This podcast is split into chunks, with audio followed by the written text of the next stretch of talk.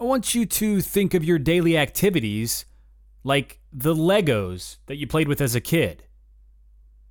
There are an infinite number of ways to frame your day, but it's up to you how your finished structure becomes reality. It's up to you what it looks like when you put it all together. You choose the colors, you choose the pieces, you choose where they go. You choose the points at which they intersect, the size of the project, and how much time you spend on each section. You even choose the stopping point. It's all in your control. Don't be a lazy asshole who puts two pieces together and then turns on the tube and passes out. Each piece comes with an opportunity. You get to decide the outcomes of that opportunity. Will you leave the pieces in the box? Or will you connect another piece? Will you let them kiss each other? Will you build something magical? Structure can only form with your support. And you can build any life that you want. Believe that. I'm Heath Armstrong. This is Never Stop Peaking. It's depressing like a dimple on your butt. If you behave, you'll get a nickel you can spend on stuff. And in time, you'll get a dime if you impress your boss. So you can buy some more stuff just to numb your thoughts. You've been a space driven higgity hunk of me since birth. Flying through the universe on a rock called Earth. Composed of stardust with an emotional gut. While you letting conformity slam you up the butt. If not one fucks, two fucks, red fucks, blue fucks. You can play duck hunt and wait around for luck. Or you can rent a big truck and drive your vision. Build a palace to the moon while your schmuck friends piss their pants. Get up and dance, rocket ship that booty. Take a chance for your freedom, miggity milk that booby. Cause when the fear attacks, it tries to crack what you're thinking. Fuck no, you'll never stop peaking.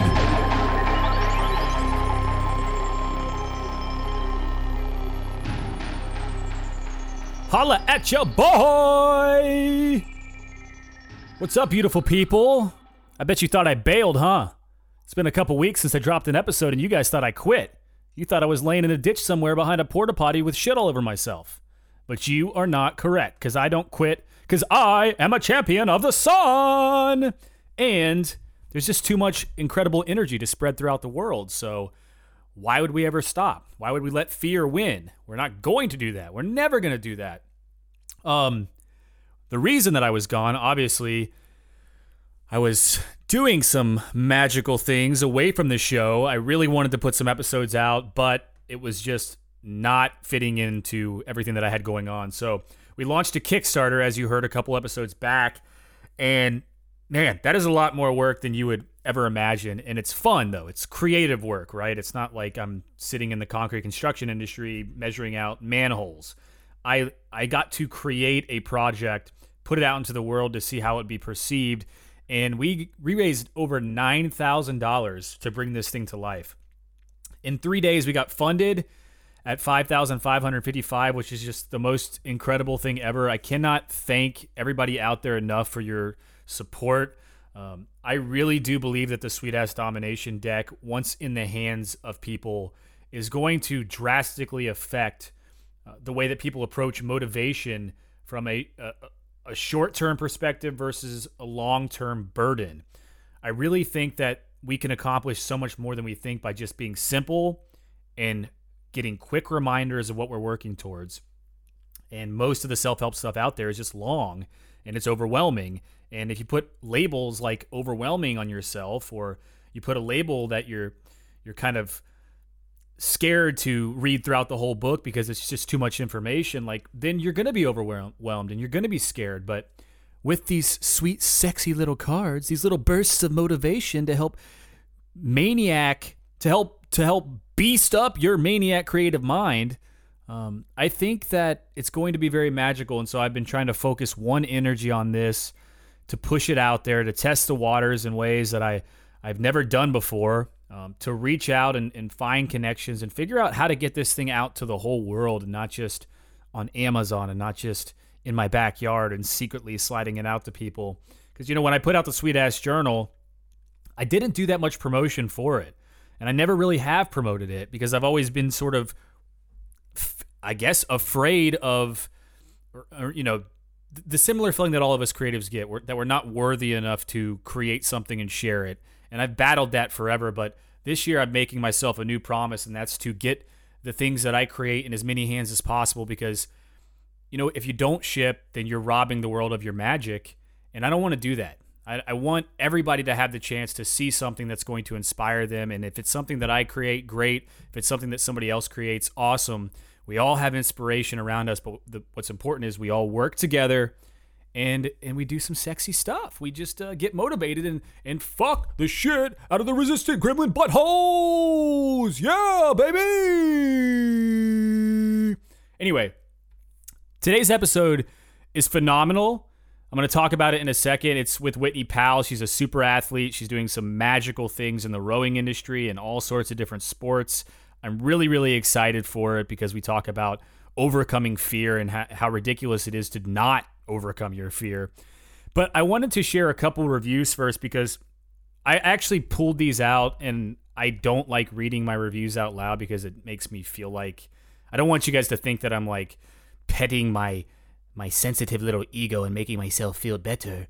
But I a couple of these made me laugh and and there's one that um really I want I'm more interested to to know more about it. So Jonas Redmer, I hope I pronounced that right, said three episodes in and Heath has already touched either intentionally or unintentionally on multiple sources and methods of motivation as diverse as Ben Franklin's method of self virtue tracking and the underlying tenets of ACT therapy, ACT therapy. I'm really curious as to what you're talking about there because definitely unintentional, but if it's in alignment with it, I really want to look into it because I've been having all these weird universal uh, synchronicities between things that I've done and other creators and other magical people that I'm in contact with. So I'm really curious to look into that. If you can shoot me an email with more information, um, get on my website, contact me in some way, and, and let me know. You can actually even do the if anybody wants to ask a question or leave a comment, you can go to heatharmstrong.com forward slash voice and you can leave a physical message for me. So that would be cool too. But Jonas, please let me know more about that. You said that he does so in a very unaffected, accessible, humble, and fun way that conveys his message that the challenges we perceive in life as being the most insurmountable are often the ones we build ourselves. That's beautiful. I love that. So thank you for sharing that. And then I had one from Randy Lyons that said, Absolutely awesome podcast. Heath, through his authentic, raw expression, rains down the truth in a way that makes me want to ditch the umbrella and instead go run around naked in a thunderstorm in an extremely rural setting, of course. yes, take them clothes off, shake that booty, get out in the thunderstorm. I appreciate it, Randy. Everybody that has left a review, um, I am donating two dollars towards the Help International Foundation that I work with in in Uganda. It's not a lot, but I'm hoping that these reviews will add up. Uh, I also support several of the children through sponsorships there. And if anybody's interested in doing that, it's $30 a month per child. They get beds, they get food for their family, they get tuition paid for, textbooks. It's really incredible. And they'll write you handwritten letters with the pictures of them getting their mattresses. And I've been there, I've worked with them, I know these kids. It's not bullshit. It's really, really, really magical. And we've only got about 150 of the 500 kids that are sponsored so far. Um, so anybody that wants to help, please reach out and let me know. I'm also working on a oh, first before I get into this. If you guys want to know how to leave a review, I know it's challenging for some people. Go to heatharmstrong.com forward slash review. Lindsay put together a nice little sheet that shows you exactly how you can leave a review for a journal if you have a sweet ass journal or the podcast because either one I'm donating money to the Help Foundation. On top of that, um, I'm working on this kind of digital community for this school in Uganda, and I am so busy. I've been feeling guilty about not being able to work on it as much as I would like to. If there's anybody out there that's a developer in the web space who wants to volunteer some time or wants to work with me on this just for a bigger you know, purpose, please reach out to me because I I need all the help that we can get. Really, um, we've got this fantastic computer lab out there and these kids are, are learning. I mean, they're unbelievably smart when they actually get on it. And you take a, a village in the worst part of you outside of Jinja, Uganda, and the slums, and you give these kids the nicest computer lab. I mean, these are the kids that were pushed away by all the tribes, you know, from all the different wars. They, they were the they were looked down upon. They're a melting pot. They're pushed into one side of the the village, and thankfully, some beautiful people came in and founded this school and put them all together into a school, and now have built this school, and they have these incredible computers. They're scoring higher than all of the government schools. They're smart. They're super smart. These kids are beautiful, and we need all the help we can get. So please hit me up. And I just I wanted to say once again, thanks for the supporting the Kickstarter. If anybody didn't get a chance to jump on that, um, we still have decks that we can pre-order. Obviously, we're getting them printed now because we raised enough money to do that. So you can still pre-order an original deck if you go to ragecreate.com. Uh, yes, it's so magical. It's so magical. It's cool to be able to say that. I mean, I just it's vision to reality type thing, and I'm I'm super humbled. Um, okay, cool. So I want to get into this interview. Hoo-hoo. Um, Whitney didn't have a giveaway for the show because I actually just forgot to ask her. But I'm gonna give. So we're making these really cool sweet ass domination deck digital wallpaper packs that you can set as the background on your phone or your desktop. So that's the giveaway for today. If you go to heatharmstrong.com forward slash giveaway, you can enter to win this one and all um, giveaways that we do for the rest of the history of the show forever. Forever. Forever. Doesn't matter if we're giving away sweet ass journals or butt plugs. You may win one and you may love it secretly.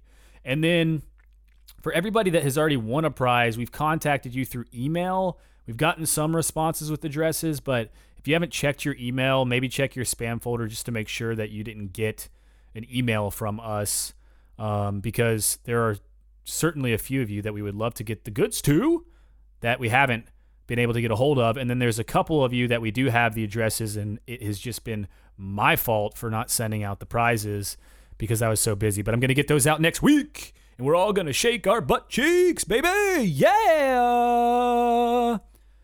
All right. Um, I'm done rambling about all that amazing magic. Today on the show, I have Whitney Powell. This is episode 10 of Never Stop Peaking. The title of the show is Boosting Men's Olympic Rowing with Female Power. And it's such a good topic.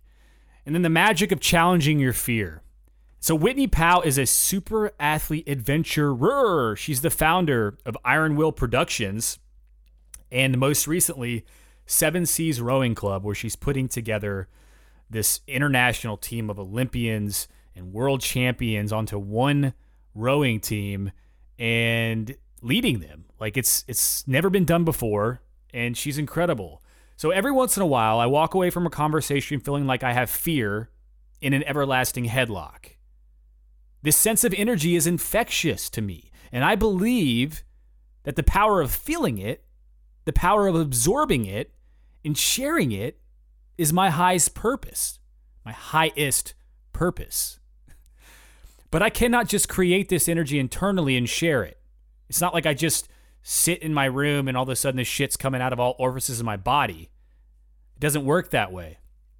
It comes from the source and the source is shared with me through the magical impact of others. We are all one big, sexy grid of energy. We just have to be able to see it. Do not let the gremlins shove their fingers in dirty, stinky places and rubbing all over your eyes until you get infections like pink eye and you can't see the truth. The truth is, we are all one big, sexy grid of energy.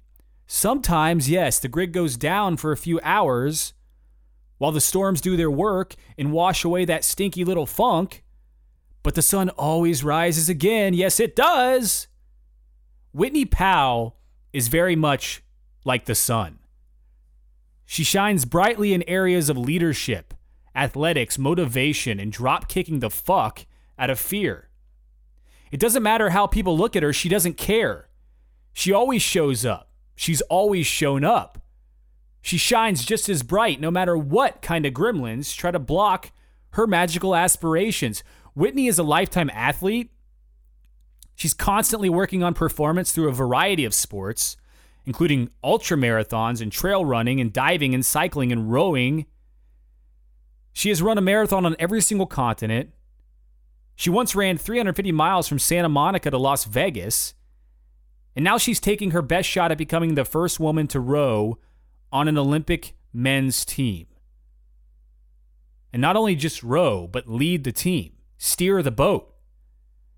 She also heads her own media production company called Iron Will Productions, where she travels the world and captures kick ass adventures. So it's goes kind of without saying, Whitney truly never stops peaking. And I'm super pumped to get into this show right now, baby. Some of the wisdom that we have from this show revolves around obstacles being opportunities, even when it's a marathon in, in Antarctica. And if you surround yourself with people who never stop peaking, you'll never stop peaking. If someone decides to steal your bike, your combined relentless peakiness will rally and fucking destroy them. They'll go to jail. It's a true story. We'll get into that. When you network, lead with your value and not with a need. Don't ask for something, sell your magic. It's entirely possible to round up world champions, Olympians, and other super athletes from 15 different countries to compete on one unified team, even if it's never been done before. The difference between a top performer and an amateur is that top performers shut the fuck up, do the work, and let the results speak for themselves. You cannot think like a normal person and expect extraordinary things to happen. Learn to love not being part of the flock, motherfuckers. Not being part of the flock. Let's get into it. Everybody, welcome Whitney. Peace. now, let me start at the very beginning.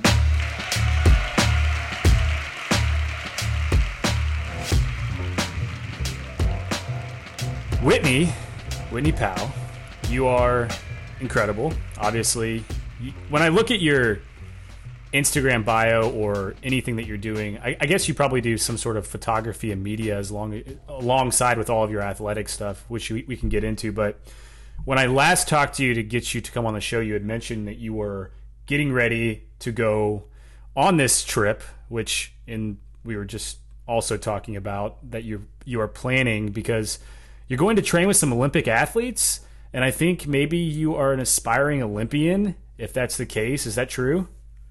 That may or may not be true. Yes. so this is hardcore. yeah, I mean, hey, we don't have fast things around here. You know, go big or go home. So. no, I, I, I am totally in agreement with you in every way possible. There was a life of mine in the past where I did half-ass things and I lived a half-ass life. You know, that's what what happens. And when you start actually going out there and feeling the discomforts in the world and exploring all those things that make you extremely scared, but also insanely excited, that's where you can really develop this like higher self and become this magical beast that you never thought you could become. And you're obviously doing a lot of different things. You are interested in. I mean, you're you're involved in what cycling, running, rowing um, I don't even. What, do you mountain climb? You probably do everything, right? You're like a multi athlete. um, you know, mountain climbing isn't really something I've gotten into. That's sort of a whole different ball game. Um, um, maybe someday. Right. Maybe someday. Um, yes, it's true. It. Well, I I really do. Um, primarily like marathons, Ironman triathlons, and uh, rowing. So that's kind of why I'm I'm like a cyclist. Um, and then the running I do um, in a triathlon and then also run marathons and trail running and stuff like that. So there's a lot of crossover. Um, but I do not do like crit racing or street racing, you know, for cycling. Um, I'm not on a racing team for cycling. So that's right. more like training, cross training and, um, for Ironman and stuff. So you, I'm just curious because like when I, when I try to be physically at my highest level, what I, I always struggled with waking up and thinking like, okay, I'm going to try to gain 20 pounds of like muscle mass, muscle mass, and then I would go to the gym, and every single day I would just get so bored because you're doing the same thing in this routine at the gym. And and like for me I'm driven by the outdoors. And so I love doing all of these different things like trail running and kayaking or mountain climbing whatever it may be it, it's always got to be something different for me because my attention span I guess is very limited.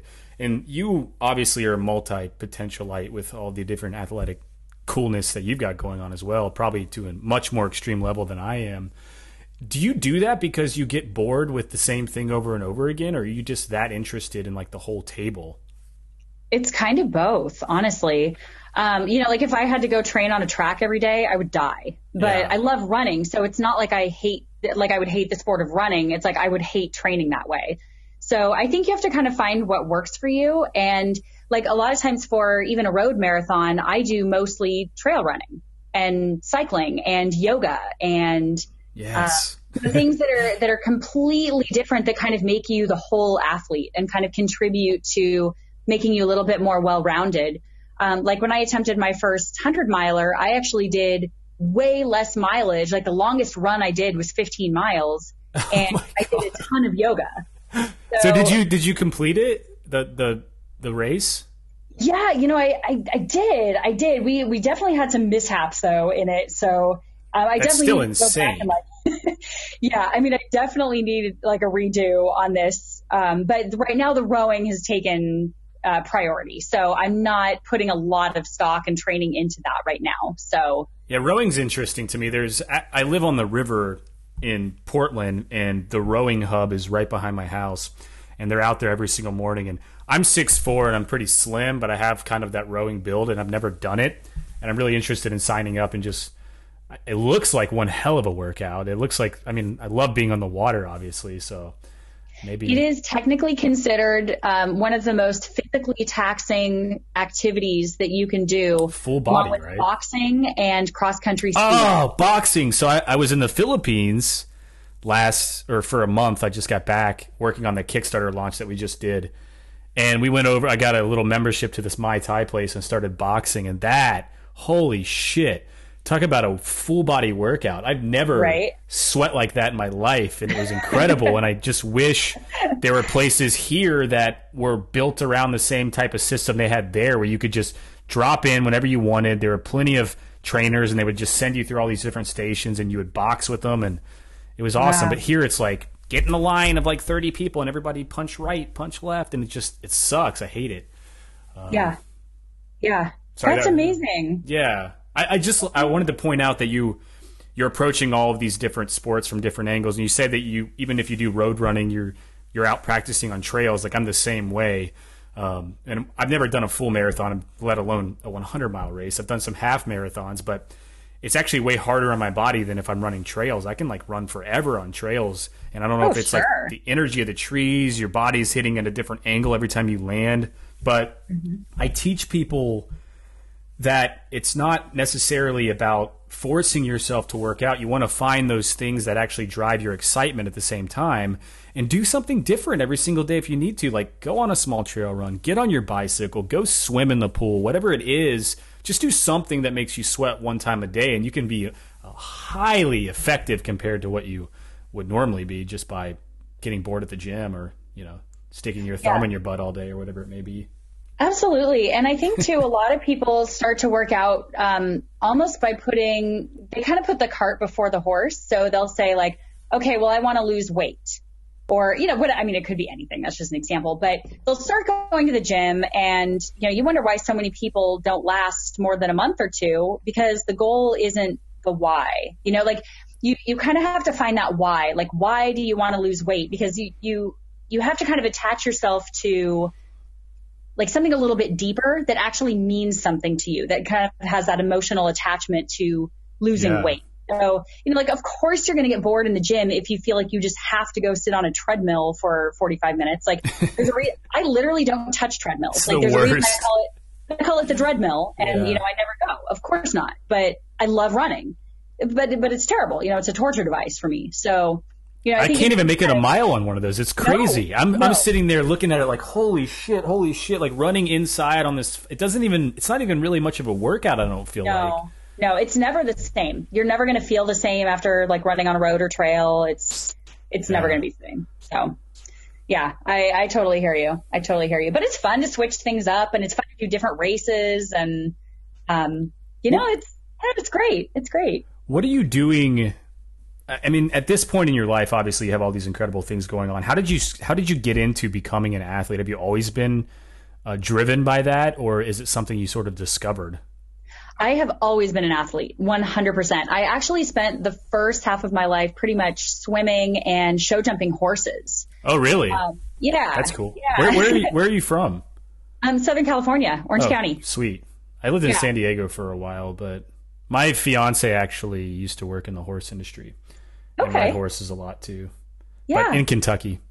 oh, well, yeah. that's the mecca of, you know, horses. Yeah, I lived in Lexington for seven years. Oh, wow. Okay.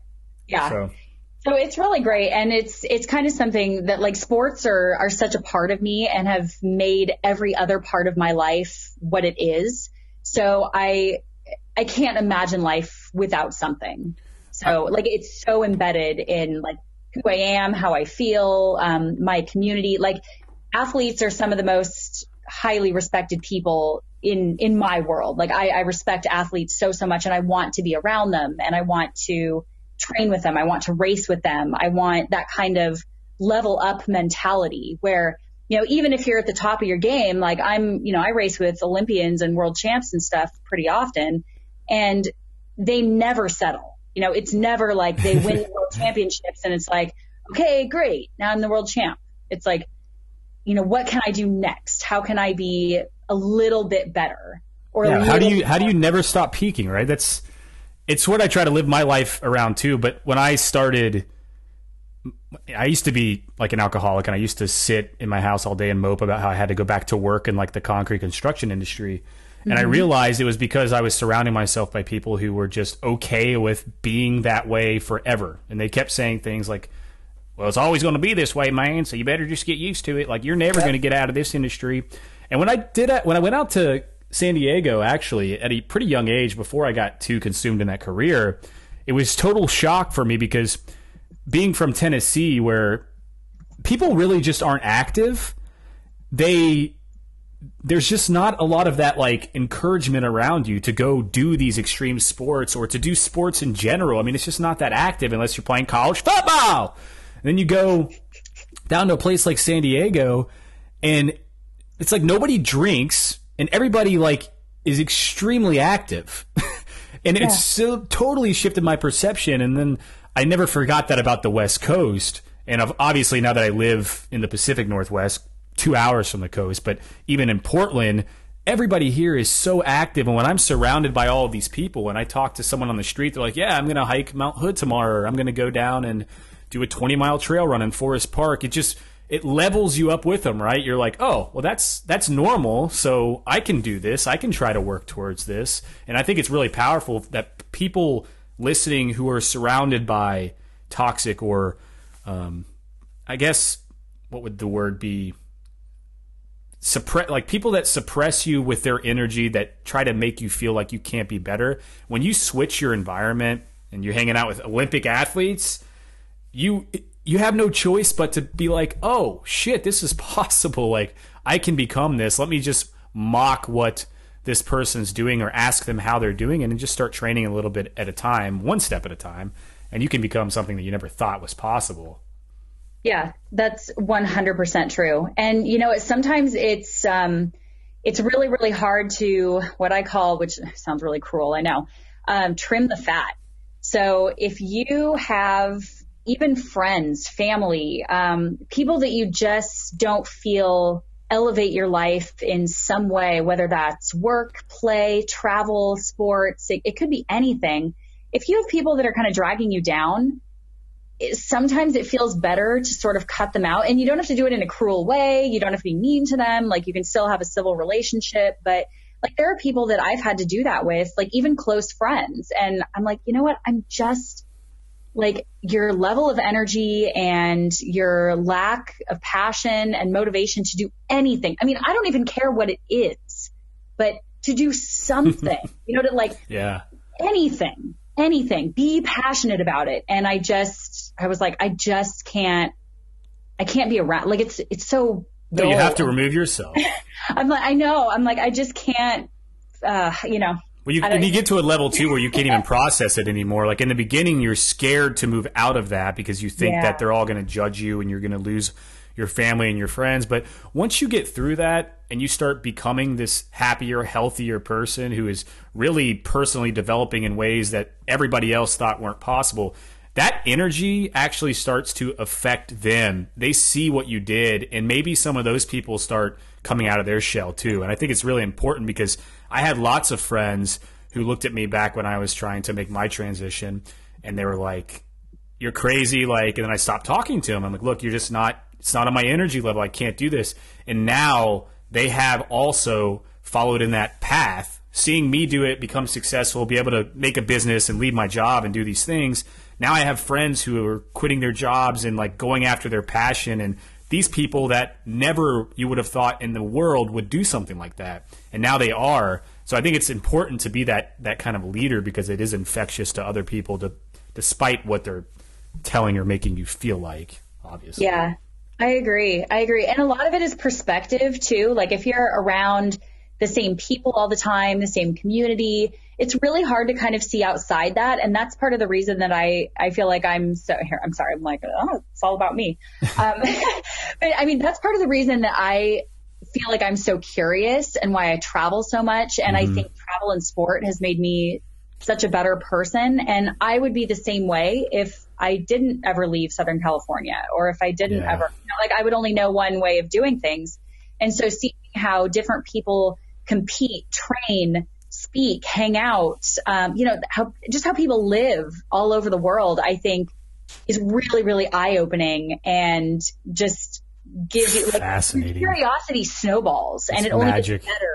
Yeah, it only gets better and better and better and and it's really infectious and when you start getting around those people it's like uh, it's unstoppable. You know, it's it's so so cool. And so, you know, that's kind of where I always try to to place myself. You know, even if I'm not at the top of my game, which okay, I never am. I mean, I'm I'm never at the top. You know, that's and that's why I love it though. You know, I love it. Sometimes I'm really nervous, you know, to go compete with these Olympic athletes because I want to do a great job for them.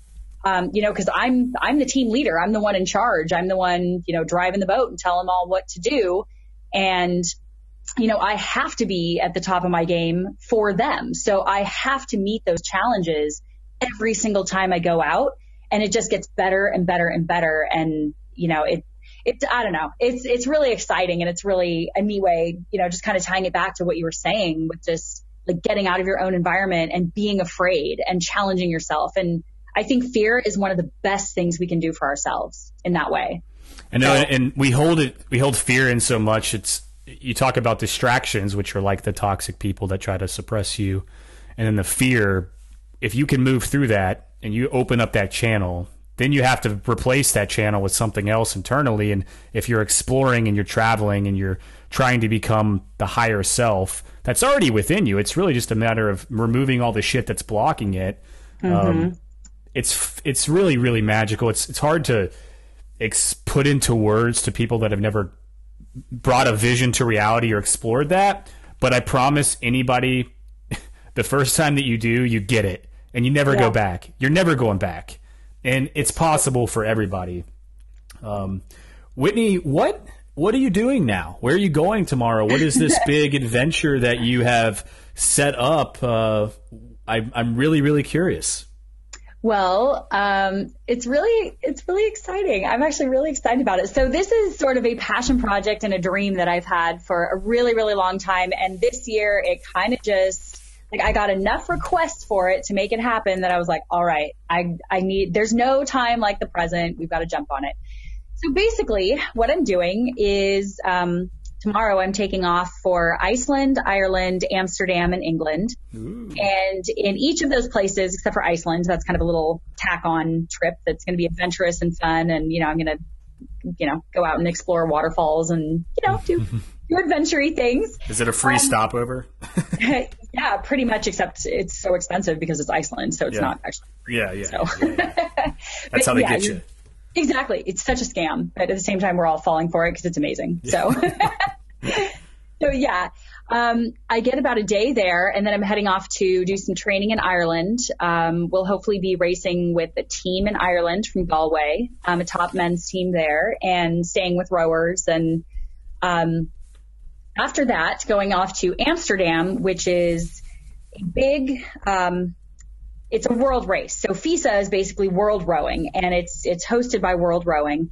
And I basically wanted to shake up the rowing world a little bit and created a team of two boats where each seat is represented by a different country. So right now I have um, a 15 country team where I actually have 17 guys coming from all over the world to come race under my name and my new boat club for me in Amsterdam. so all of these guys are national and world champions, Olympians, um, very, very accomplished, like big name rowers. And I call them my dream boat because I think they're adorable and I love them all. And they're, you know, they're so talented. And I'm so, so excited that they're coming literally from almost every continent to um, so it. So they're going to be in the same boat? They are. So usually they're rivals, and we are racing as one team that I created. That so, is fucking cool. Yeah, so we're called the Seven Seas Rowing Club. That's the new name for for my club, and my little passion project has actually turned into kind of a big deal. It's um, I'm getting you know calls from other race directors asking if I can put this together for their races. Um, I've gotten sponsorships and long-term, you know, relationships now with major boat companies, like some of the biggest companies in rowing that are like, okay, we need this to happen again. Can you help us do this in the, you know, in the future? Um, so I'm, I'm considered a very well connected person in rowing. So I'm kind of the person that has the ability to put this kind of thing together. And my, what turned into my, or what was started as my little passion project has sort of exploded and we have media coming, we have all different kinds of like coverage and, and, you know, things being thrown at us. And it, I mean, it's amazing. Like, I'm so excited because it's kind of like my little crew. So, and you know, these guys are like flying in from all over the world just to come race for me. And it's like, it's, this is un- like the coolest thing ever. It's unbelievable. Your break is like one of the affirmation cards in the deck is break the rules, but first break the rulers. And obviously, to when you when you approach something like this, you did something completely different that everybody wouldn't even consider usually because it's just not the way things have been done forever and it's blowing up because of it. It's new, it's exciting. That's I'm really really pumped for you. Thank you so so much. And it, it's it helps me a lot too with the Olympic pursuit as well um, because I this is the first Olympic cycle that women are allowed to compete with men. So I'm trying to be the first woman in the men's eight, and wow. um, it definitely gets attention. So if I'm I'm sort of a dare I say a queen among men. So sort of creating this men's boat club that you know I'm there there aren't that many rules to break. So I'm sort of creating them and creating. The first, so, go ahead. Yeah. I'm sorry. I was gonna say the first woman in a men's. Did you say eight? Yes. Is that a like a distance? That is a boat class, actually. Okay. So what you see in the Olympics um, with the big boats, with eight guys and a coxswain at the front, who is me, who steers the boat and runs the race plan, tells all the guys what to do. Um, oh, that's a lot of op- that's that's a, that's a lot of responsibility. It, that's so cool. Like this is yeah. this is the coolest thing ever. I'm so pumped. Wow, thank you. Thank like you. no wonder the world is coming together around you for this. I mean, this is something that is if this is astonishing if you get in there and you do this and eat, I mean, no matter what happens, the fact that you're doing it in general is the coolest thing ever. Well, thank you so so much. I mean, it's it's really an honor to be racing with these guys and um and you know just to have them come out and everyone you know they're texting me every day and they're really excited about it. And I'm like, that makes it worth it to me. Like when when guys from everywhere are excited to come together to like race with their rivals and do something they've never done before and and you know it's just building excitement you know in all you know the coaches the national teams the companies the rowers like everyone's getting pumped about it and so it makes it so much more fun for me to kind of you know kill myself trying to make it happen so, so when you're really exciting. It's really exciting. Oh, I can't. I mean, obviously, It, when you're yeah. when you're around all of these high performing athletes, people that apparently are mentally cool, like also extremely excited. Do you notice any common characteristics between them mentally? Yeah, absolutely. Absolutely. Yeah, there there is a very, very clear difference, I think, at the top versus um, like novices or I don't want to say amateurs because basically all rowing in the world is amateur. Like we're not like basketball or football or anything. Yeah. So um, yes, I would absolutely say yes. Um, it's really what we say the guys that show up, shut up, and do the work um, and let the results speak for themselves.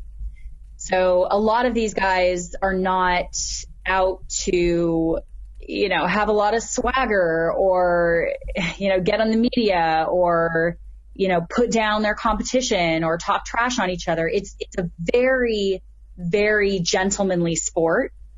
And even though you are rivals, you absolutely, you know, the guys are the same everywhere. Like I've been a men's coxswain for over 10 years, probably 12 years now. And guys from everywhere want the exact same things. You know, they want to work hard.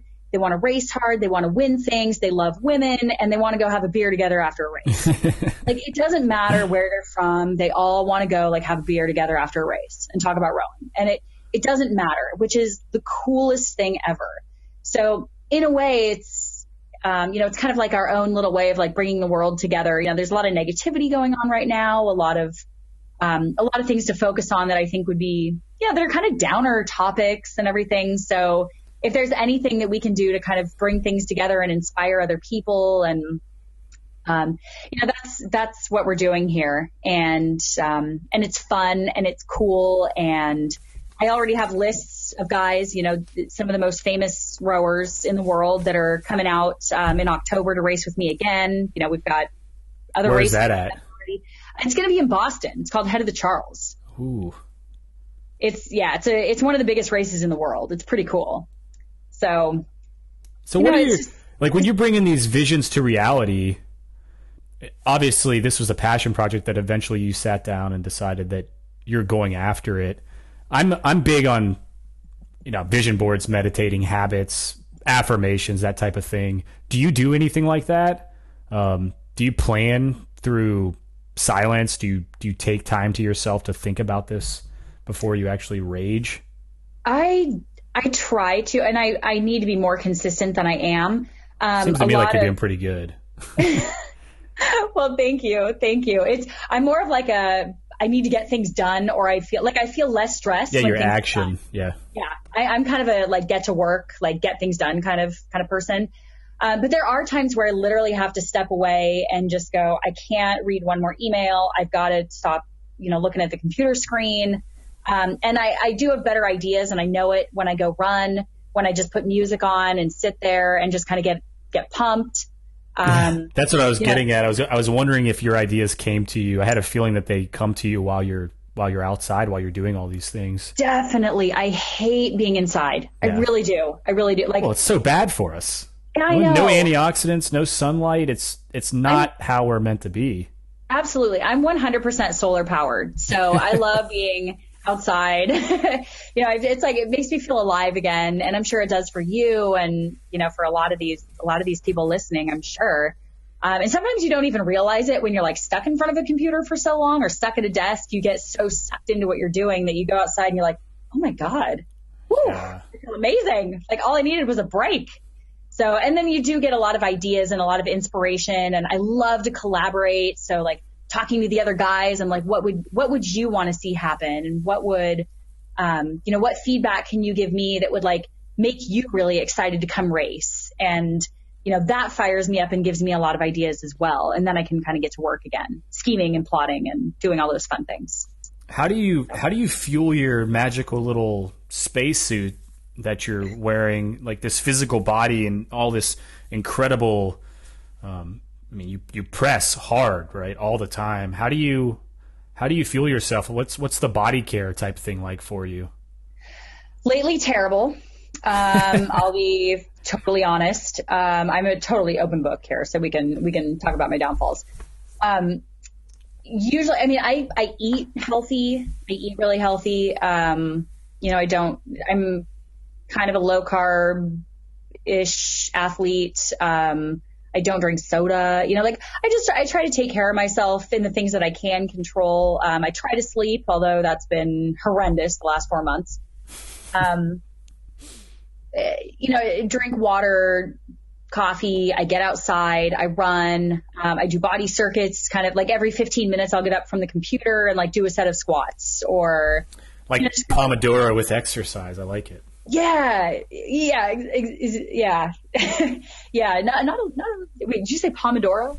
So yeah, like kind of like the Pomodoro like, technique with with exercising. Oh yeah, yeah, yeah, exactly. And just kind of get up and move once in a while, and just kind of stay engaged, and you know, put put some music on, and and I I really the biggest thing is even though I'm killing myself on a project and I may not be, you know, like I'm not doing my Ironman training right now, so I'm not in that kind of shape. But if I'm going to be doing something like this, I make sure that I'm really passionate about it. I don't want to be spending time doing things that just drag me down or that are, yeah. that are, you know, that are just kind of mindless or frivolous or, you know, don't propel things forward in some way. So I'm always looking for something exciting and inspiring and like, what can I do next that's bigger, better, shakes things up, um, gets other people involved and excited about what we're doing. Um, who else can I kind of connect with who? I love connecting people and networking. And so like, who can I work with next on this awesome project that, you know, might help with the Olympic dream? Um, you know, where can I travel next? And so things that I do work that hard on, I just make sure that I'm really excited about it and that it doesn't feel so difficult, even though it's actually a lot of work it just it's more fun. It's amazing what what kind of things can shift and manifest in life when you actually just follow your excitement. I mean, right? I, I know that you have to be able to make money and feed yourself and things like that, but if you're pretty passionate about just intuitively following what excites you, like that stuff can work itself out. And Absolutely. it's something that I struggled with before. I'm like, well, I can't just get a van and go drive around the country for two years because I yeah. you know, I wouldn't be able to make money. But now I'm in a position where I literally could do that and still make money because I've been able to manifest that mindset and, and create habits around it. Um, I, I just I think everything that you're doing and the way that you talk about it, you're very well spoken. Like you should be speaking on national levels. You're very clear, probably the clearest person I've ever talked to. Oh, um, thank you. And I just I, I, get this sense that you just go after it, but there's also this network involved. And I was curious, as you've been an athlete forever, when did you start understanding that making these networking connections could be potentially the most important thing that blows everything up for you? Because it really is probably the most important thing to bring anything to life in today's world. Yeah, I got to be honest, forever. I, I'm a schmoozer, a networker. I'll make friends with the person sitting next to me on the plane. You know, I'm yeah. like, I'm like that person. So, and I love just connecting other people. So it kind of just snowballs and snowballs and snowballs. So it's like the more people that you include and help, they remember you and they come back. I mean, I've had people come back years later and say, can you either help me with this or I would love to help you with this. Um, and then we strike up a, a new collaboration.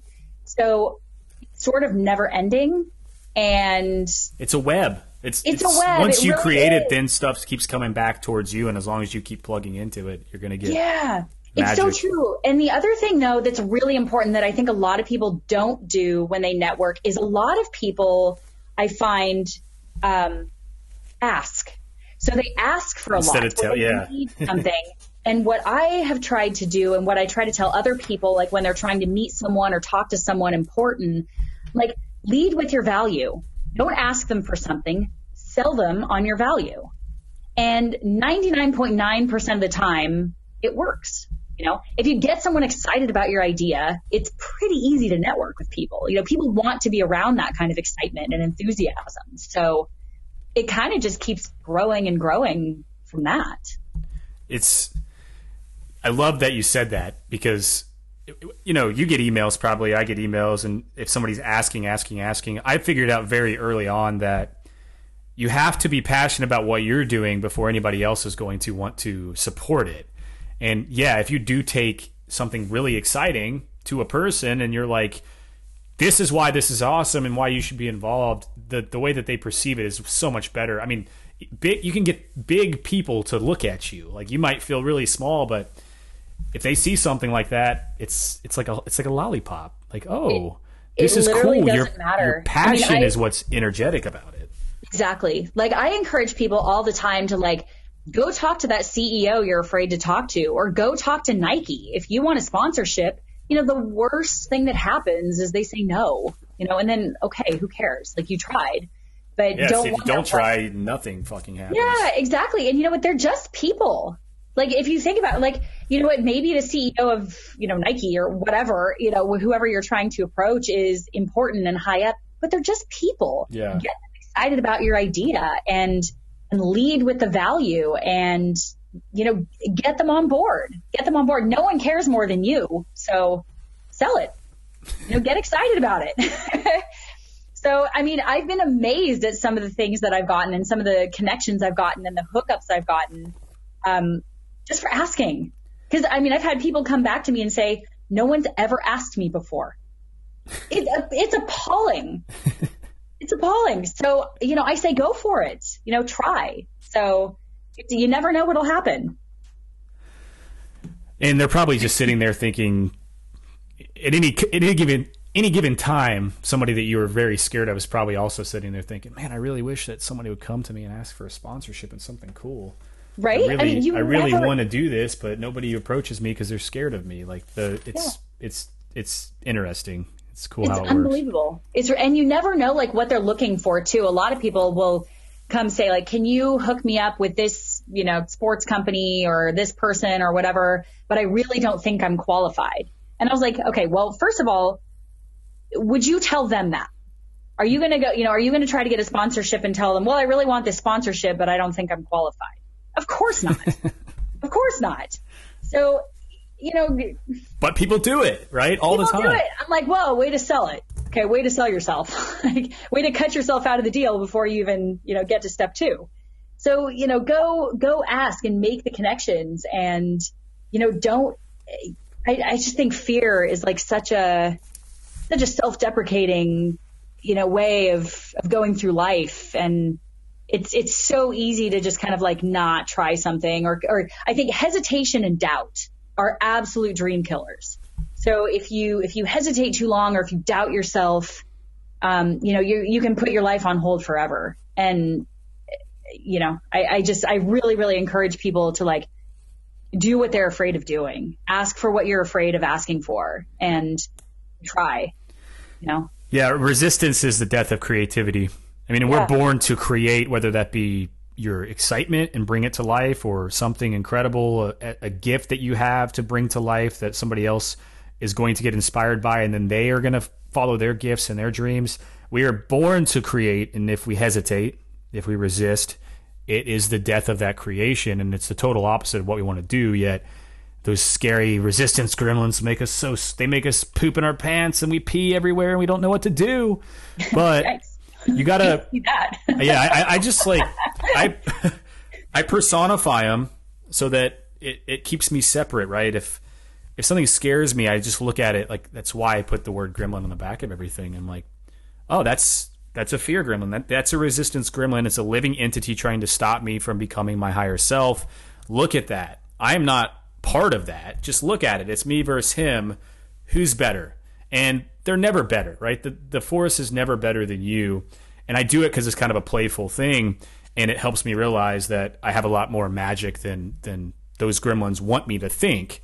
And then it just being able to get on the other side of your comfort zone, it's going to blow everything up for you, which is why you've been able to create this magical voyage with all of these incredible athletes around the world coming to get into your your boat. And I mean, you're you're manifesting all this. Like you're doing this. I can tell it just from the way that you talk, right? You you talk in a manner that this is going to happen and you've probably always done that and that's why you've been able to make all of it happen. You bring it to life by talking and then by taking action to back up that talk. And I love it. It's incredible. Well, thank you so so much. I mean, that means a ton to hear and kind of related to what you just said too is actually a lot of what um, a lot of what we do at the top level of sport is instead of sort of ignoring that fear, uh, where some people would actually call it pessimism. And I've actually yeah. been, been called a pessimistic person, which kind of surprised me. I was like, I'm, I'm not a pessimist. I was like, I'm pretty, like, I'm pretty, I'm just realistic, you know? So, you know, some people approach things in the way that they're very, very practical and go like, okay, these are some challenges and some obstacles and some things that I'm afraid of or that are going to come up or, you know, things, things that might potentially stand in my way of doing this or things that I need to be better at or whatever. And there are some people who are just like, you can do it. You know, you're good at this and you can, you can, you can do, you know, a little bit more. I, I don't know what else to call it, a little bit of a cheerleading voice. Yeah. Where I'm much more practical. I'm like, okay, I really suck at this. This is one thing I need to get better at. Here's a person that I need to meet in order to make this happen. And some people have called me pessimistic for that. And I'm like, actually, I would just rather know what I'm up against and then be able to tackle it. So I, I think if you, if you are able to kind of acknowledge, like you said, those things that, that scare you or maybe stand in your way a little bit or whatever it is that maybe you need to be a little bit more skilled at, just acknowledge it and then move forward with a better plan of action rather yeah, than kind of like hoping for the best, like trying and hoping for the best. You're, you're kind of setting yourself up maybe for disappointment. Well, it comes down to living purposefully, right? Like having an intention with what you're paying attention to. And I I think that that's not pessimistic at all. The way that you're doing it, it's it's very effective. Actually, it's it's the way that you get things done. Being practical doesn't mean that you're pessimistic. Um, like it's what is the problem, and what steps do I need to take to overcome these problems, and who do I need to help me overcome these problems, and what can I do to provide value to them along the way? Because every prob every single problem it breeds an opportunity an opportunity for a solution, right? And so, what can we do uh, to find these solutions? Who do we need around us to to bring these solutions to life? And just staying positive throughout that process. I mean, you could go through that same process and be like, "This isn't going to work." Like you could know exactly who you need to know and know exactly what you need to do. But if you're like, "Oh, this this is going to end up with all of us shitting our pants," like there's no way this is going to work, it's probably still not going to work but if you go through it and you, and you do believe and you are positive about how it is going to work and you, you are optimistic, then it works. Um, it's it's you can cripple yourself even if you're being practical, right? So you you kind of have a combination of both. You're you're practical, you know the action that you need to take, but you're also positive that it's going to work because you see the path. Like you you you map it out and you know exactly what needs to be done, and it's just do it. Right? Just do it. Absolutely. And, you know, that's actually really, really relevant to trying to make the Olympic team right now. Um, there are not a lot of rules for how to do it. Um, it's a little bit of the Wild West, which is a blessing and a curse because it means I can create the rules and break the rules. um, but it's one of those things where I could do it, it's it's not like you know going to trials where I just need to run faster than someone or I need to jump higher than someone or be faster than someone. Um, this position doesn't require that, so it's almost dare I say political. I could literally be the best in the world. I could do everything right and still not make it. And am I confident that I will and that I have the resources and that I have the army behind me to do it? Absolutely. And I will not back down. I mean, I'm a bulldog. I'm not going to back down. Yeah. However, I could still do everything correctly and know that one decision could still keep me out of the game. And I have to be able to kind of keep that in mind so I'm not crushed by that if that happens. But at the same time, I'm very well armed and I'm very confident that I will be okay.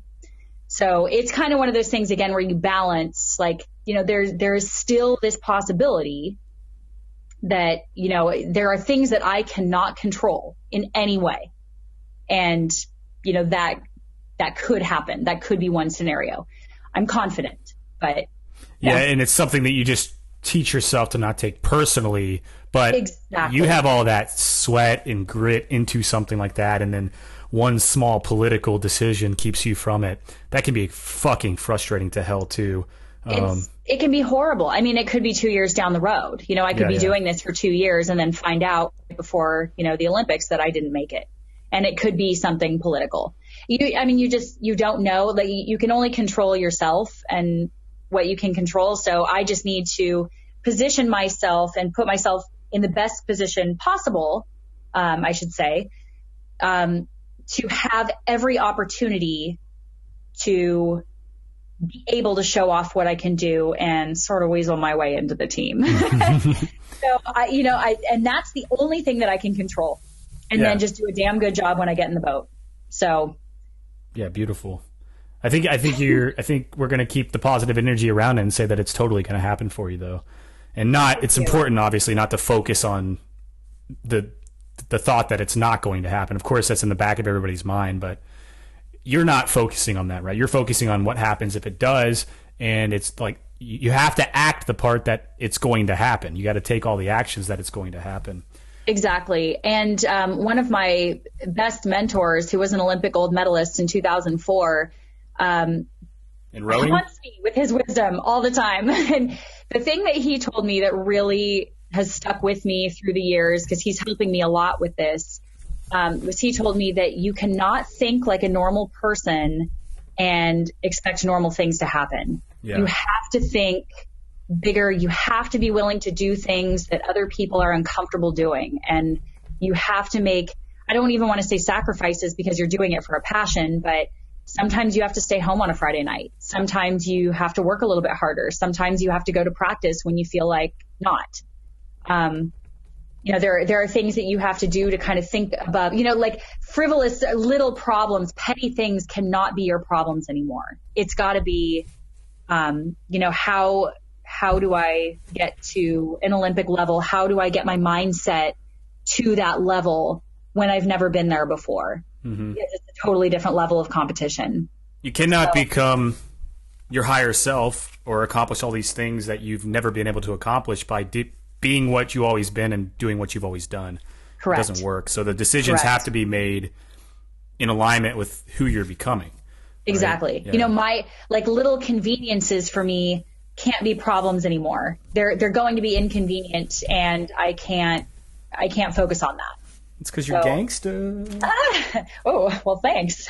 Hey, what's Orange I, County? I, I wanted to I wanted to ask you. I, I like to ask this question because it's just interesting what kind of answers come up. But what what is something that you do that you think is really weird that most people don't do? Oh gosh, so much. I'm super weird. I don't know. Um, that most people don't do. Yeah, maybe a habit or a type of workout. Like, there's just so many different things that I do personally. I'm like, most people Go probably ahead. don't do this. Like, you know, most people probably don't meditate with their legs up on the wall for 30 minutes a day. Oh my gosh, there's undoubtedly a lengthy list. I'm just trying to think. Um, I don't, I don't know. I mean, this is purely just what pops up at the top of my head. Um, I'm kind of ballsy and I don't mind like, you know, talking to people that most people wouldn't talk to, you know, like trying to, trying to make the impossible happen, like bringing these boats together, I guess, mm-hmm. like taking the time and effort where most people would be like, okay, oh my God, that's so much work. Or like how in the world are you going to talk to like the Italian national team or like the you know the German national team? And I just call them. You know like I just I don't even care. I'm do like, you put those things as priority for your day? Like do you do you ever make a list saying this is the most important thing I can do and do it? Or you just intuitively flow through all of this? I kind of just intuitively yeah. flow through it. Like I do try to keep like a calendar you know I try I'm, I'm pretty organized and I um, I try to like write things down and like stick to my calendar and stuff like that but it really is, it's kind of like a social thing for me. Like I'm, I'm really, really social and I just love to network with people and just make really cool things happen. Yeah. So I, I love just reaching out to those people that other people are afraid to talk to or would never do. Like I, I like being not part of the flock, you know, like, like doing things that like people are afraid to do or like don't do, like travel alone or create these kinds of projects and get people excited about them because they've never been done before. So anything that kind of surprises people or gets people really excited to be part of it, like that's kind of I don't know. That's, I don't know if that even answers your question. Yeah, it does. But what I'm getting from you is you you have built you have built a habit throughout your life of being able to do this. And I'm trying to connect it back to people who haven't started doing that yet. Um, because one of the first steps is you start being able to identify what it is that could make the big difference in your life, and then you put that as a priority. You you figured it out so young that you have been able to make this into a habit, but you're still doing it every single day without even having to think about it or put it on a list. Like you flow because flow is the ultimate goal, right? It's at the yeah. top. If you can live in flow, everything just works and you feel it intuitively and you go in that direction and you explore the unknown and that's what we all want to get to ultimately. Um, and i don't get to talk to a lot of people who are at that level and so i think it's really cool to hear hear your side and how it is when you when you're living a lifestyle like that and, and obviously how much opportunity and magic that it opens up for you. Well thank you so so much. I i think a lot of it just comes um, and and this is you know this is really hard to do. It's hard for most people. Uh, it's it's still hard for me sometimes, but I think letting go of the fear and just trying things because so many people are afraid to either either put in the full effort. Like the idea is great. Like people have really good ideas and um, you know, really neat things that they want to try to do. You know, maybe it's running a marathon, but they have trouble completing it or, you know, like really diving in headfirst to like make it happen. And I think some of that has come from me really not caring if it doesn't work out. Like, right. I mean, I love, I want it to work out and I'm going to make it work out. But if I try something and fail, don't take I, it personal. I really don't care. Like I tried. I really yeah. don't care. Like I'll either try it again or do it a different way. And I'm just, you know, like I don't care what people say. You know, if I DNF on a marathon or, you know, whatever, like I, I just don't care. I'm just going to do it again. So I, I think that has opened up so much freedom to try more and more things and not be afraid to try things that I normally wouldn't do because I want people to see me in a positive light. So now I basically just don't give a shit and I do what I want and make things happen and have fun doing it. And sometimes it works and sometimes it doesn't. So yeah, you're, you're authentic, right? You're just being yeah. authentic with yourself and what drives you and, and paying attention to it and not taking it personal when the gremlins get in the way. It's, it's one of the hardest things in, in our fast paced society, the way that we kind of are brought up, especially in areas like the Southeast and probably the Northeast, definitely where you have so many different influences and they shape you from a child to how you want to think when you're older and it just it causes everybody to be so scared to move away from that community sense of um, structure right?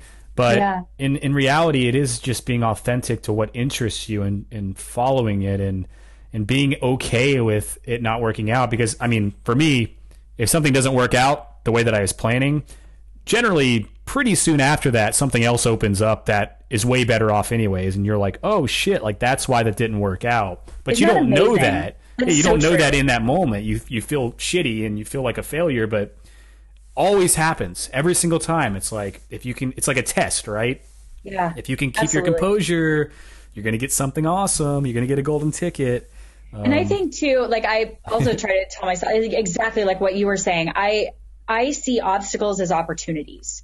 So if there is a roadblock that's going to keep most people from doing something, I want to try it. And and worst case scenario, someone goes like, "Oh, it didn't, you know, it didn't work out, or you didn't finish X, Y, and Z, or whatever." And you're like, "At least I tried." Yeah. You know, who who cares? You know, I'm not sitting on the couch. At least I tried. I'm not sitting so, on the couch with my hand down my pants, killing a yeah, bucket of exactly. KFC, watching Springer, yeah. Jerry Springer. Yeah, you know, I don't remember the last time I did that, but yeah, yeah. I mean, it, it's so true though. It's so true, and I think the more you kind of get in that mindset too, it's like you you just see more and more and more possibilities and less and less things as obstacles. Like things just aren't obstacles anymore. Yeah. I mean, sure, you know, maybe small ones here and there, but they become easier as what? you become more willing to try. Total, totally, totes. to- absolutely. What, what's yeah. your What's your love for nature like? Um, oh my gosh. What's this cure for nature? Like, how do you? What's your relationship like with it? Um, well, pretty, dare I say, pretty deep. I guess. I mean, clearly um, you're, you're, very intertwined. Obviously, nature, nature, and I go way back. Um, no, I actually grew up in a family where we were always traveling. We did a lot of backpacking, camping. Um, like we were really adventurous. So it's like that's where I feel alive, honestly, and that's partly why I travel. Um, I I hate being sedentary. I hate being inside. Um, you know, I like being in the mountains and on the beach. Yes. And, and it's just, you know, it's it's freeing. It clears your head. It's it makes you feel in touch with the world, and I think it makes us better people. Um, you know, you aren't stuck in your little bubble of, um, you know, your your community, the way you do things. You have to do things a little bit differently. You can't just you know, litter, like you actually have to take care of our planet when mm-hmm. we're out, you know, on the, so I, I think it teaches a lot of appreciation and tolerance and, um, and I think it gets you in touch with things that are more important rather than material things. And I think that's really important for us to do.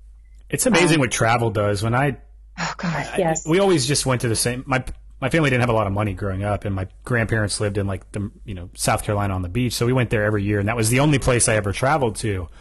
Uh, but when I started understanding, I went to Thailand in 2015, and I was like, the first you know the first trip out of the country, oh my god, like it didn't take me but one year after that and i had quit my job sold all of my belongings built a business like it was it's insane how an influence of just seeing that where you're from isn't what the rest of the world is about and it's really not the answer. But exploring and, and seeing the way that other people live in other parts of the world it, it, there's something extremely contagious about it to make you go after it. Like just once you see the world i feel like you can't go back to just wanting to be a hermit and, and ignoring everything and oh never. doing these habits that are never going to contribute because you you just can't. Like I, I don't know. It's crazy yeah, I, I'm actually um, trying to finish my marathons on all seven continents right now, and so I've gotten to go to some pretty cool places to run marathons. And some are some of those trail or are they all road? Um, a couple of them have been trail. So when are you going to Antarctica? I already did. You did? Yeah. What? How is yeah. that? What? Where did you go? Uh, a big white place in Antarctica, a block of ice. How did you get? I mean, I'm always, I'm so, I've got like, I think what, two more continents I got to get to. And are you uh, doing it too? Are you trying to get all seven? I'm not, not run a marathon on all of them, but that's a great idea. I'm just trying to get to all of them. But. Antarctica, like, I am running a marathon in, in Utah, which is. Which one? Which one? Something in like February or March, I think. It's at Zion, I think it's outside Zion or in Zion. Oh my gosh, I'm so Zion's one of my favorite national parks. I'm so envious. I love it. Yeah, I've never been, so it's one of the states oh. I haven't been to. But oh. I, I've only yeah, die. I haven't been to Maine or Utah or Hawaii. You're gonna die. You're gonna love it. And that's a beautiful time of year. It's like cool enough. It's stunningly gorgeous. I'm so envious. I know. I'm. I'm I'm pretty excited, but let's not forget that you went to Antarctica, and I don't want to figure this out. How did you get? How did you get there? Did you get sponsored to go down there, or did you did you just figure it out? Um, uh, no, I was actually working for the race director, so um, so, I was doing so yeah. awesome.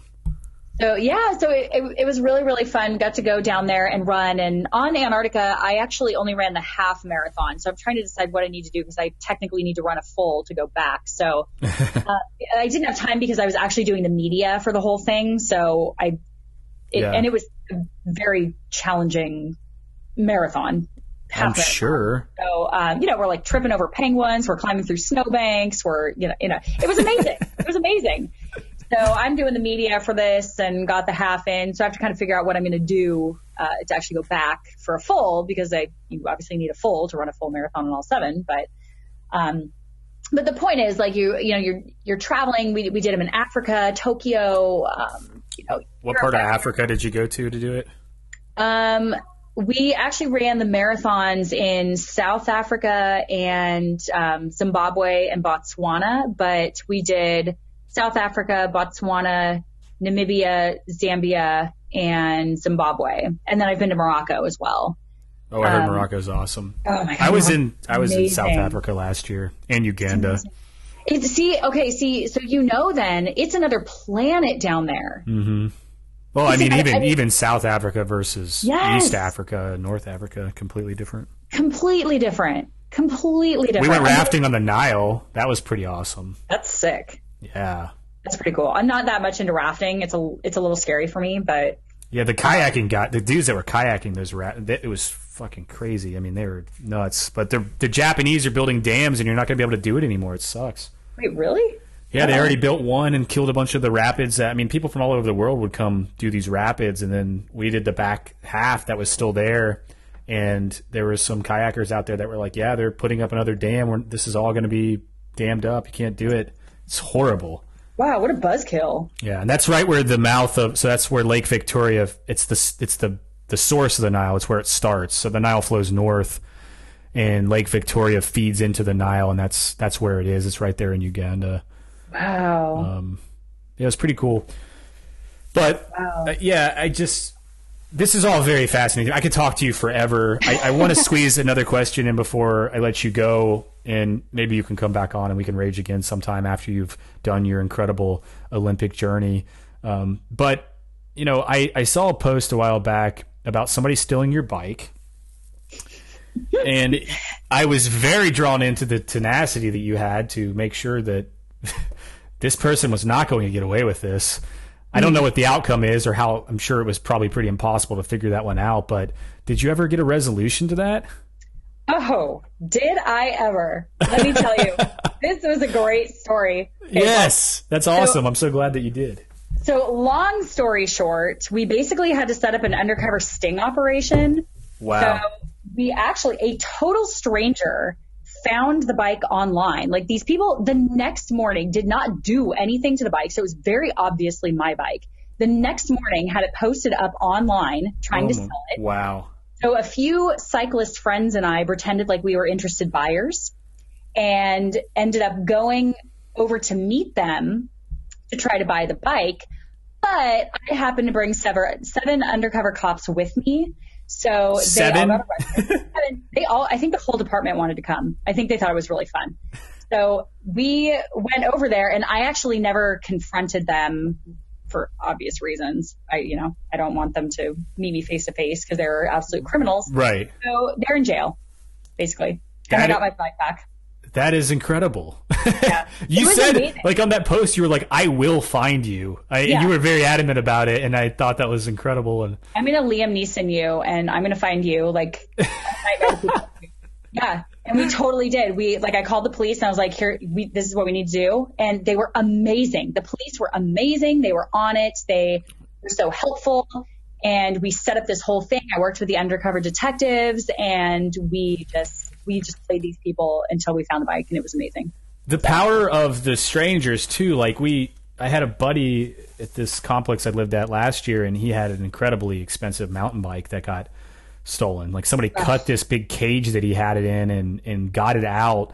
And then the next day or two days later, some stranger was like had found um, saw it like tied to a stop sign on the side of the road and took a picture of it and because it was next to a homeless camp and it was this extremely expensive bike. And they were like, if anybody's missing a bike, like this doesn't seem like it belongs next to a homeless camp. And they posted it online. And I mean, what you know, to take the energy to do that and to think like, there's no way a homeless guy owns this bike. Like this is definitely stolen. Yeah, it was pretty cool. But unfortunately, by the time they got down there, it was gone. And oh, it's so devastating. I mean, yeah. people don't understand like how devastating it is to really lose your bike. Like your bike is your baby. Well, yeah, and you put so much into getting it the right way and tweaking it, and it's like and you're so you bloody feel it, yeah. and you like you know you you ride it every day or whatever. You know, it's like it's your baby, and so like oh, I I was so mad. I was like, no, there is no way. Like I'm gonna I'm gonna fight you. So I and you know the power of social media. I hope that I can help somebody else do the same thing. So now I'm on you know neighborhood watch because so many people helped me that, you know, I need to pay it forward. So I'm hoping that I can at some point help somebody else find their bike.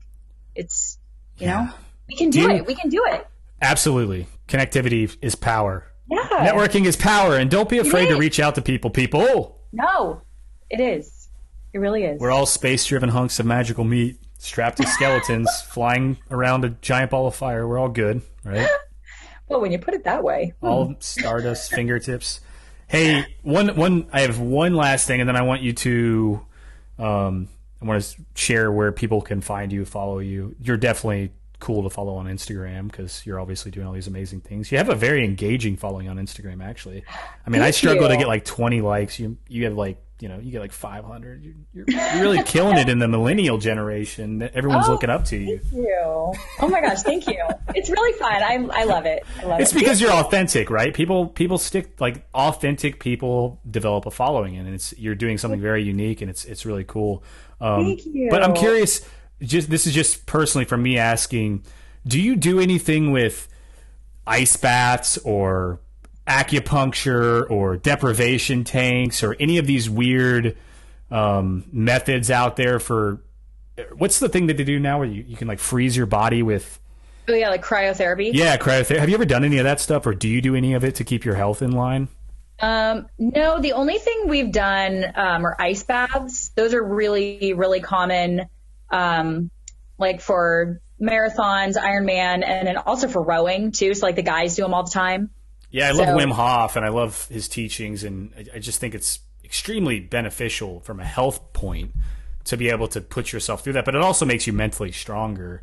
Sure. Um, yeah. Well, and it just it feels good too. So we do um like we do a ton of like foam rolling and sticks and yoga.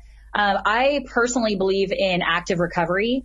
So after I go do something, you know, if I'm if I'm running a marathon or doing an Ironman or even just a tough run one day, like sometimes trail runs will totally wipe you out. Yeah. Um, the next day, at least like go for a walk and do some yoga. Like don't just sit around. So, I like that. That's that's yeah, I like that. And that's like the the bare minimum. Like just like move around, stand up, um, stretch, yeah. drink a lot of water. Um, so yeah, I mean, I'm I'm really really big into like nutrition, health, hydration. Um, you know, some of that has gone out the window while I've been planning this whole thing, but um, but generally, yes.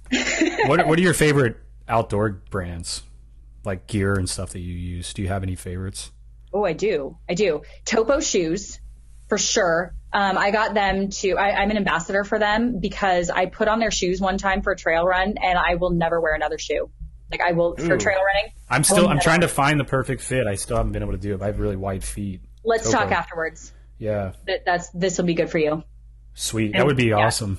Yeah. So they're one of my favorites. I mean, their, their customer service is amazing. The shoes feel great. They're like laser cut seams so you don't get like bloody feet when you do long runs and you don't get, you know, I mean, they're just, they're so, so awesome. And that's definitely, definitely one of my, uh, one of my go-to, like, do they make a, do they make a, uh, um, a mid version or a high top version for trail running for ankle uh, support? No, not as of yet, but they're developing stuff all the time. Um, and they, they have a few different versions like waterproof, rock plates, uh, street shoes or road shoes. Um, so there are a couple different versions. I can, I can show you all that, but they don't have a mid one. Yeah, I was just curious. I, I somehow fell into, like, it's very hard for me to find shoes because I wear a 14, first of all. And when you order stuff online, you can't try it on first. And I have this slightly weird issue with my left foot where it just always feels like it's maybe a little wider than my right. I don't know, but that's common though. Yeah, like it's really common for people to have like one shoe that's like a half size off. Yeah, I don't. I, I haven't quite figured it out yet, but I did find a pair like a, a pair of shoes that has been working for me, and, and, it's an Under Armour Verge shoe, but it's a it's a trail shoe, but it's a mid, and it actually has been really good for. My, I've I've really liked the ankle support when I do trail running, but they don't make them anymore. They came out with some new version that's not the same, and and uh, it was just a very lightweight trail shoe, and and I would I'm yeah I'm in the hunt, so Topo shoes looks good. Yeah, and I could yeah. try the the lower rim also. I can get you a discount. Yes, yes. That's the only reason I brought you on this show. I knew that hey, before I talked to you. I told you straight up I like to hook people up, so I gotcha. Where so you're you're Iron Will Wit on Instagram. Your mm-hmm. your website, I think, is what ironwillproductions.com. Is that correct? Correct. Yes. Where can everybody find you other than that? Is there anywhere um, else? That is really where I'm most active. I don't do Twitter. I like it. Simplicity.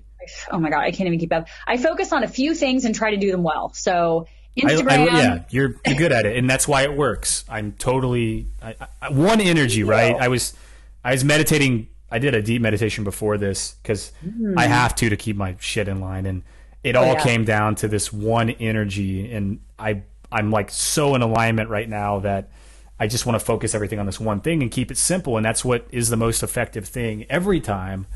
Don't get too complicated. Yeah. Right? Simplify anything you can. Be really good at that one thing. Yes. Yes. Yeah. Cool. Yeah. It's so true. We need more room for creative stuff, not complicating things. I know. Yeah, I'm gonna you know? hit you up when I come down there. My buddy just moved back down to Southern Cal. Oh, and great. I have a best friend in Ventura, which isn't too far from you. Great. Um, yeah, come hit the beach, bro. We'll yeah, if you ever come up to Portland and do any rowing, I would love to. Uh... I do actually. I do sometimes, and I have a lot of friends there, like the Oregon State guys. Like I'm really good friends with Oregon State, and that's awesome. You know, I, I, really want to get yeah. into it. I, I do. Oh. It's I'm rock climbing a lot right now. I love it. It's a newfound obsession, and I'm always just trying to find new new sports and full body. And I I want to work my legs out, and that seems like a very very good uh, well, way to go. That'll do it. Rowing will do it. Cool. Yeah. Whitney, you're awesome. You're killer. Uh, thank you so much for coming on. It's been it's been a blast, and I hope you have so much fun doing your your event and just slaying it. You're always slaying life. I love people that slay life and never stop peaking, and you're doing it. So thank you for sharing your wisdom and your simplicity and your energy. Well, thank you so much. I mean, it's a huge honor. You, I should hang out with you more often. You've been complimenting me so much. It's so nice to hear. So I'm totally flattered and and I really, really hope to meet some of your listeners. I really hope you guys will get in touch with me, um, follow me on Instagram and, or whatever. I hate it when people ask me to like, or ask you to like follow them, but get in touch with me on Instagram, do what you want and tell me what you're up to. Like, I want to know what you guys are up to and what, you know, like what you guys are crushing. Um, cause this, this just sounds really awesome. And I bet you have a really cool community of people. So I want to hear more about it. Yeah. People, it's, every time I talk to somebody, every time I get an email or a text to somebody who actually reaches out and says thanks or this really helped me do this, it, it it's the most magical thing ever to know that something that you create or put out there is actually helping other people create and inspire other people. Like it's a continuous line, right? And if somebody doesn't reach out and they think, like for me, when I first got started, it was, do I reach out? Do I not reach out? And then when I started doing it, I realized that if I'm not reaching out, then I'm robbing the rest of the world of possibly being inspired by something that I may be able to make um, in the future. Like when you don't reach out, when you don't finish whatever you're creating, like you're just not only are you hurting yourself, but you're hurting everybody around you who may be inspired by it. And so definitely reach out. Always reach out. Anybody out there. Yeah, definitely. Cool. Definitely. Well, thank you so, so much again. Was, this was really, really awesome. Yeah. Cool. And I'm totally I'm down for rowing now. You've convinced me. And I need okay. to talk to you about the Topo shoes. So. Yeah, we'll talk. There's a place you... called space and it's got the magic. There's a place called space and it's got the balls. There's a place called space and it's got the passion. There's a place called space where we can smash the walls. There's a place called space where we'll face fuck conformity and the chatter of incompetence is slaughtered at birth. In this place called space, we'll build a factory of smiles that will assemble with our minds and sell to earth.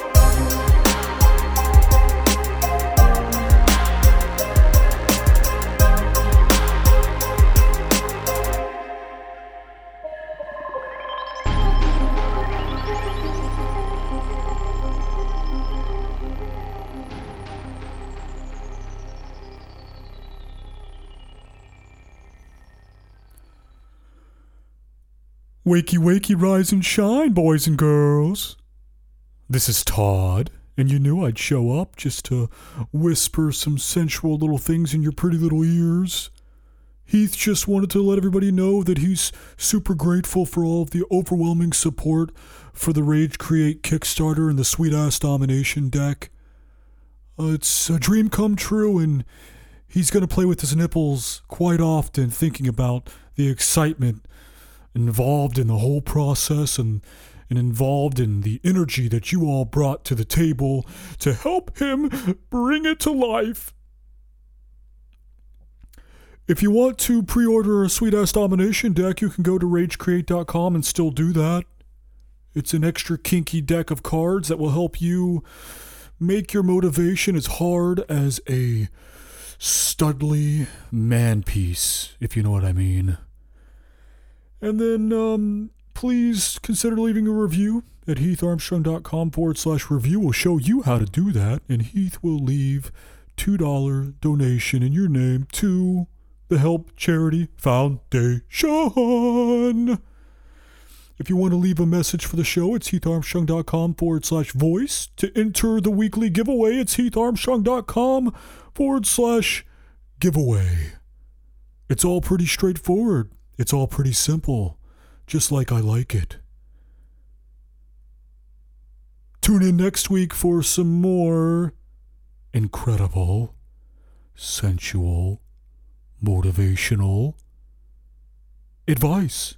Ta ta, ladies and gents.